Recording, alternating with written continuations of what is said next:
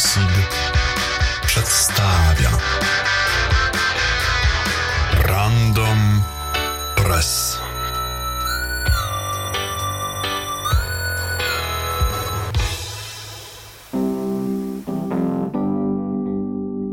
Lepszy w lipcu śmiech prywatny niż VPN nieprzydatny. Witam w 18. randomowym przeglądzie prasy Random Press, czyli podcaście o cyberbezpieczeństwie, informatyce śledczej i programowaniu. Dzisiaj trochę później, a to z powodu prac redakcyjnych nad kolejnym odcinkiem podręcznika do programowania w Clojure. Odcinek poświęcony systemom typów już doszlifowany, a teraz czas na przestrzenie nazw i powiązania pozostało około 70%, ale nie przedłużając już dłużej, dzisiaj posłuchamy sobie o zamieszaniu wokół NordVPN, eksfiltracji danych z użyciem diod na klawiaturach, ataku na greckiego rejestratora domen krajowych, aktualizacji Mac OS X usuwającej serwer Zuma, unikatowych metadanych dodawanych do zdjęć przez Facebooka i pierwszych decyzjach sądu w sprawie społecznej inicjatywy narkopolityki przeciwko Facebookowi. Nasz rodzimy i bardzo popularny serwis poświęcony bezpieczeństwu, czyli Niebezpiecznik, opisuje wnioski z raportu przeprowadzonego przez VPN Pro, który czyni poważną obserwację dotyczącą rynku usług VPN. VPN to angielski akronim od terminu Virtual Private Network, który przetłumaczyć możemy jako wirtualna sieć prywatna. Jest to sposób tunelowania ruchu sieciowego, w którym transportowane dane są szyfrowane zanim zostaną przesłane publiczną pod siecią. Tunel to z kolei taki rodzaj połączenia między dwoma oddalonymi stacjami sieciowymi, że wydają się one bezpośrednio połączone, tak jakby należały do tej samej podsieci. Przez analogię można to porównać do transportowania samochodów pociągiem, którego wagony są osłonięte i nie widać, jakie auta znajdują się wewnątrz. Nie wiadomo więc, jaki jest ich cel podróży do momentu opuszczenia składu. Bardziej technicznie, tunelowanie można zdefiniować w ten sposób, że jest to przenoszenie pakietów należących do danej warstwy modelu ISO-OSI wewnątrz pakietów wyższej bądź tej samej warstwy. Pakiety to porcje danych wędrujące między węzłami sieci internet, a warstwy to abstrakcyjne poziomy łączności, z którymi związane są pewne protokoły. Po więcej szczegółów dotyczących sieci prywatnych i tunelowania odsyłam do pierwszej części publikacji OpenVPN bez tajemnic w serwisie Random Seed.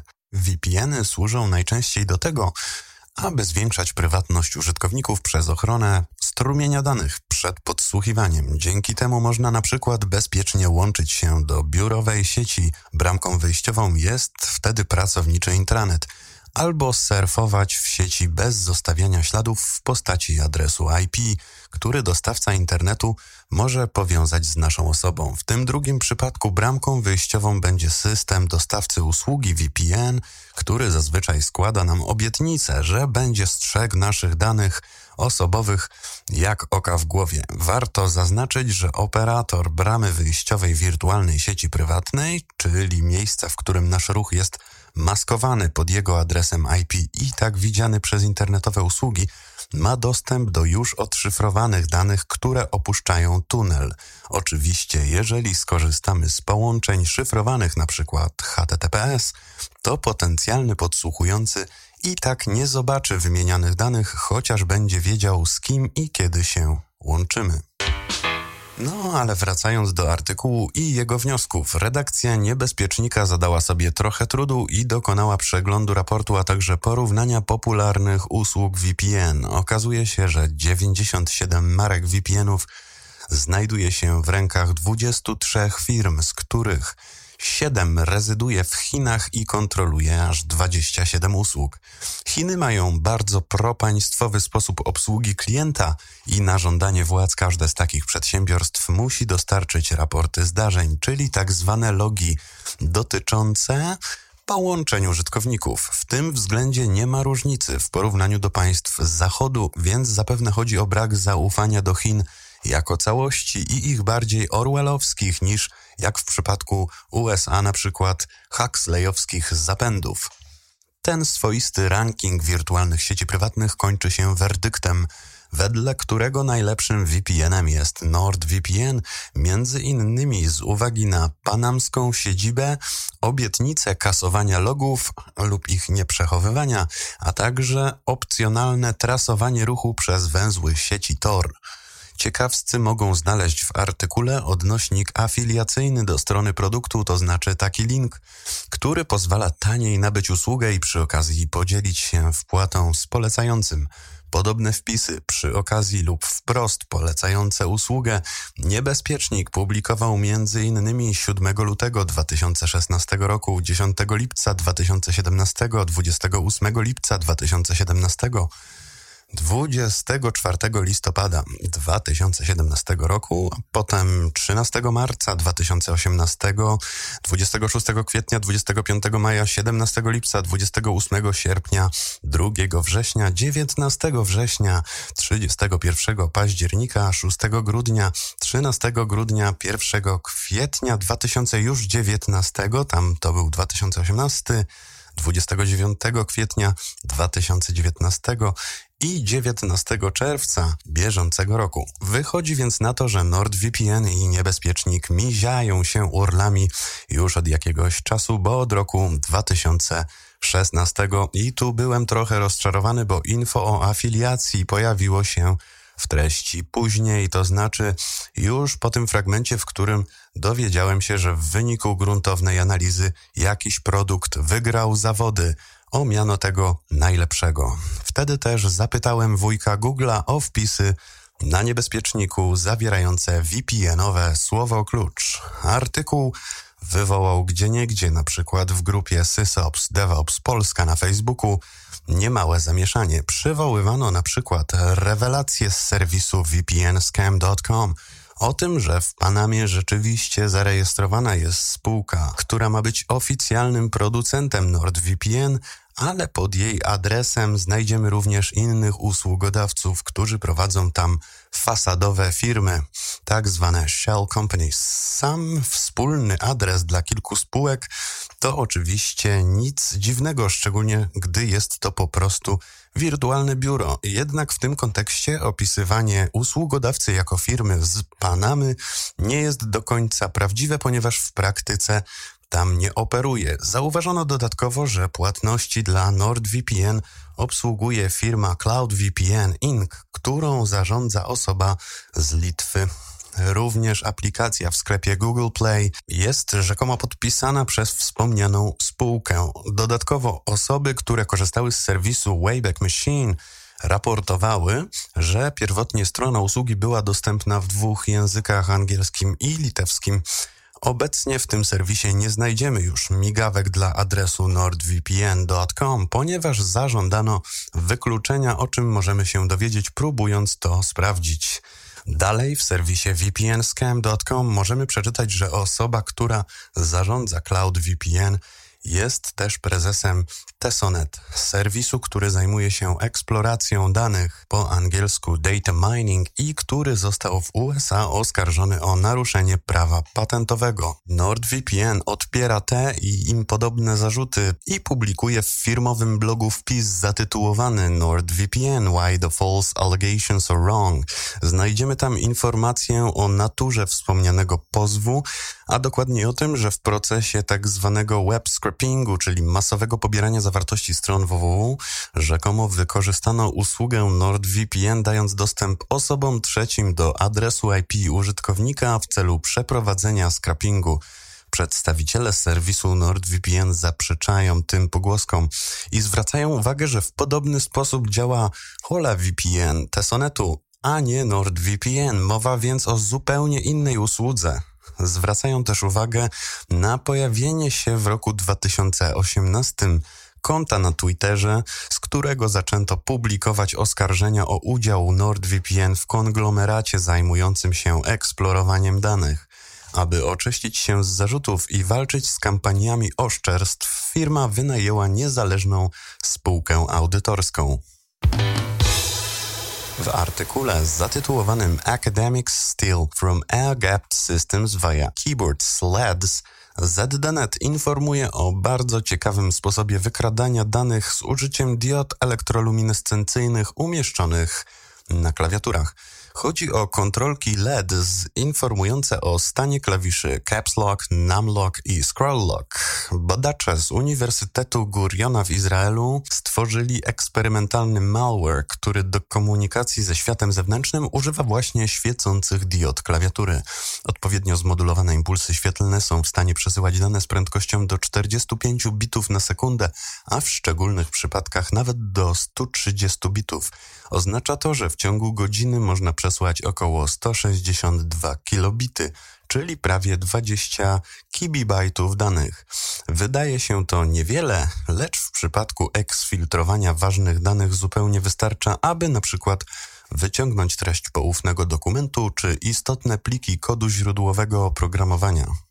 Same LEDy mają rzędy większe przepustowości transmisji, dochodzące nawet do 4 kilobitów na sekundę, ale wraz ze wzrostem odległości i urządzenia używanego do odczytywania sygnałów dochodzi do powstawania błędów. W warunkach doświadczalnych użyto kamer monitoringu biurowego, aby z odległości do 9 metrów przez szybę odbierać przesyłane dane. Ten rodzaj wyprowadzania danych nie będzie popularnie wykorzystywany przez cyberprzestępców, jednak tematem powinni zainteresować się ci, których środowiska pracy zakładają separację sprzętu komputerowego właśnie w celu zapobiegania kopiowaniu danych. Na jednym z technologicznych greckich blogów jakiś czas temu, bo w kwietniu ukazał się alarmujący wpis pod tytułem Uwaga! Kiwerno epitesi pasti to mitro onamaton internet me kataliksi ziarkiei.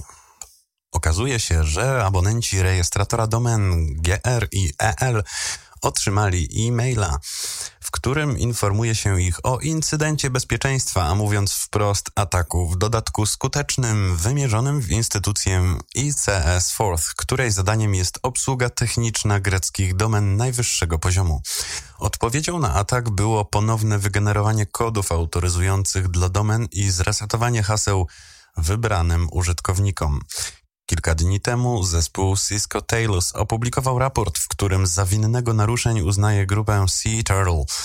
Pamiętamy z poprzednich podcastów taka grupa cyberoprychów, e, która nazywa się sama Morski Żółw i odpowiedzialna jest za wiele wcześniejszych masowych przejęć domen. Zazwyczaj intruzi z morskiego żółwia atakują podatne na występowanie usterek bezpieczeństwa publiczne usługi firm, a potem starają się uzyskiwać dostęp do serwerów nazw domenowych. Tu scenariusz był nieco inny, ponieważ ofiarą ataku był sam rejestrator. Istotną cechą działania tej grupy cyberprzestępców jest bardzo szybkie wejście i wyjście z systemów. Ataki trwają od kilku godzin do maksymalnie kilku dni. Utrudnia to namierzanie sprawców, szczególnie gdy weźmiemy pod uwagę, że nie każdy codziennie sprawdza systemy DNS. Pikanterii sprawie dodaje fakt, że sądy sieciowe Cisco Talos wykrywały aktywność typową dla Sea Turtle jeszcze kilka dni po tym, gdy grecki rejestrator opublikował oświadczenie i wysłał do kilkuset tysięcy użytkowników e-maila z ostrzeżeniem. Ostatnia aktualizacja zabezpieczeń systemu macOS X, tak zwana cicha aktualizacja, zawiera instrukcje, które usuwają nieudokumentowaną usługę sieciową instalowaną w systemach przez popularne oprogramowanie Zoom, służące do prowadzenia telekonferencji. W zeszłym tygodniu mogliśmy obserwować, jak przez internet przetacza się fala ostrzeżeń i wiadomości w związku ze znalezieniem poważnej luki zabezpieczeń w Zoomie aplikacji, która umożliwia prowadzenie dwu- i wieloosobowych telekonferencji i wideokonferencji, okazuje się, że odpowiednio spreparowana strona www mogła skłonić oprogramowanie do tego, aby automatycznie przyłączało się do spotkania o podanym numerze, a następnie zaczęło transmitować to, co usłyszy mikrofon i zobaczy kamera wbudowana w laptopa. Odkrywca tej luki zgłosił ją producentowi już Ponad trzy miesiące temu jednak błędu nie wyeliminowano. Co więcej, w systemach Mac OS X aplikacja instaluje usługę sieciową, która pozostaje w systemie nawet wtedy, gdy sama aplikacja została usunięta przez użytkownika. Dzięki temu serwisowi można nakłonić Maca do cichego przywrócenia Zooma, jeżeli tylko znajdziemy się w tej samej lokalnej podsieci.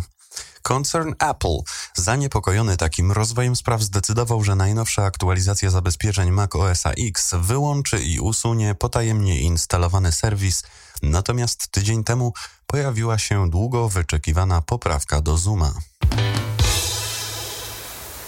Serwisie Tech Startups znajdziemy ciekawą analizę dotyczącą umieszczania przez Facebooka metadanych w przesyłanych przez użytkowników obrazach w cyfrowych formatach. Już w roku 2015 w sieci pojawiły się pytania o celowość dodawania przez Facebooka pól znacznikowych IPTC do umieszczanych zdjęć. Pierwsze z nich to Special Instruction, a drugie to Original Transmission Reference. Ta rodzina metadanych służy zazwyczaj programom do obróbki grafiki. Można w nich zapisywać informacje autorskie, tagi, zestawy ustawień użytych podczas przetwarzania w programie graficznym, profile kolorów i tym podobne. Okazuje się, że z dużym prawdopodobieństwem wartości tych dodatkowych pól mogą być wykorzystywane do śledzenia sieci społecznościowych użytkowników nawet poza serwisem Facebook. Zapamiętując unikatowy znacznik nadawany użytkownikowi podczas umieszczania przez niego zdjęcia, a potem badać, gdzie w internecie pojawi się jego kopia. Gdyby ktoś pobrał taką fotografię i znowu umieścił w serwisie Facebook, będzie można ustalić, że istnieją relacje między osobami przekazującymi ją sobie nawet poza serwisem. Zastanawiającym jest, jak tego typu praktyki korelowania danych, jeżeli mamy z nimi do czynienia w Unii Europejskiej, mają się do rozporządzenia o ochronie danych osobowych. A gdy jesteśmy przy Facebooku, mamy ciekawą wiadomość z naszego podwórka. Fundacja Panoptykon informuje o decyzji Sądu Okręgowego w Warszawie w sprawie pozwu społecznej inicjatywy narkopolityki przeciwko Facebookowi. W maju inicjatywa pozwała społecznościowego giganta o naruszenie dóbr osobistych, które miało polegać na nałożeniu blokad treści, które zdaniem organizacji ograniczały jej możliwość społecznej komunikacji i wyrażania poglądów. Decyzją sądu Facebook nie może na czas trwania procesu usuwać wpisów stron grup i kont zakładanych przez stowarzyszenie. Poza tym w ramach zabezpieczenia powództwa zobowiązano Facebooka do zachowania usuniętych materiałów, aby w razie udowodnienia racji stowarzyszenia mogły zostać przywrócone. Temat prywatnej cenzury jest ciekawy. Z jednej strony prywatna firma może ustalać sobie regulaminy i wybierać z kim będzie współpracowała. Z drugiej strony, jeżeli ta firma jest operatorem, a nie wydawcą, to czerpie korzyści z tego, że nie zajmuje się tak bardzo, nie odpowiada za treści, które użytkownicy umieszczają. Wyobraźmy sobie sytuację, w której rozmawiamy przez telefon, a nagle głos operatora informuje nas, że nie podobają mu się nasze poglądy, albo to, że używamy wulgarnego języka i rozłącza nas z osobą, do której zadzwoniliśmy. Jeszcze bliższa analogia. Wyobraźmy sobie, że tworzymy stronę www, ale właściciel hostingu tnie nam pasmo i usuwa wybrane podstrony, zastępując je komunikatem temat z czarnej listy. Zamykam, ponieważ ma inne zdanie na publikowane kwestie. Może platformy społecznościowe powinny być wydawcami i wtedy ta rola użytkownika jako dostarczyciela treści, z których moderatorzy serwisu wybierają właściwe, byłaby jasna, a dodatkowo sprawa odpowiedzialności za zawartość stron dosyć uproszczona. To już wszystko w tym odcinku losowej prasówki.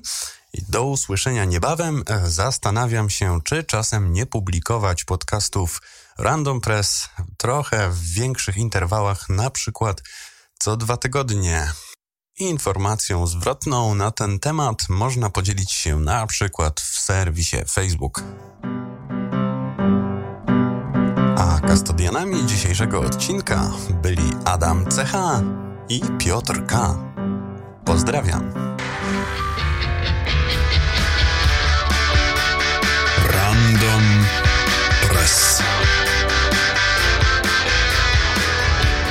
wariatów, outsiderów, dla wygnanych członków kleru, dla biedaków, dygnitarzy, dla niedzielnych stulejarzy.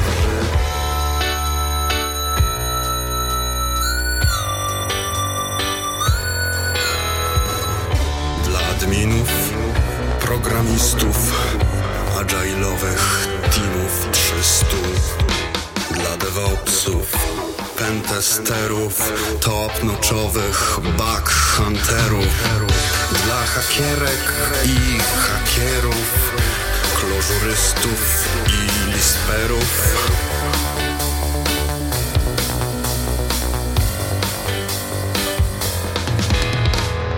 Dla ćwiczących gdzieś dla masy Randomowy przegląd prasy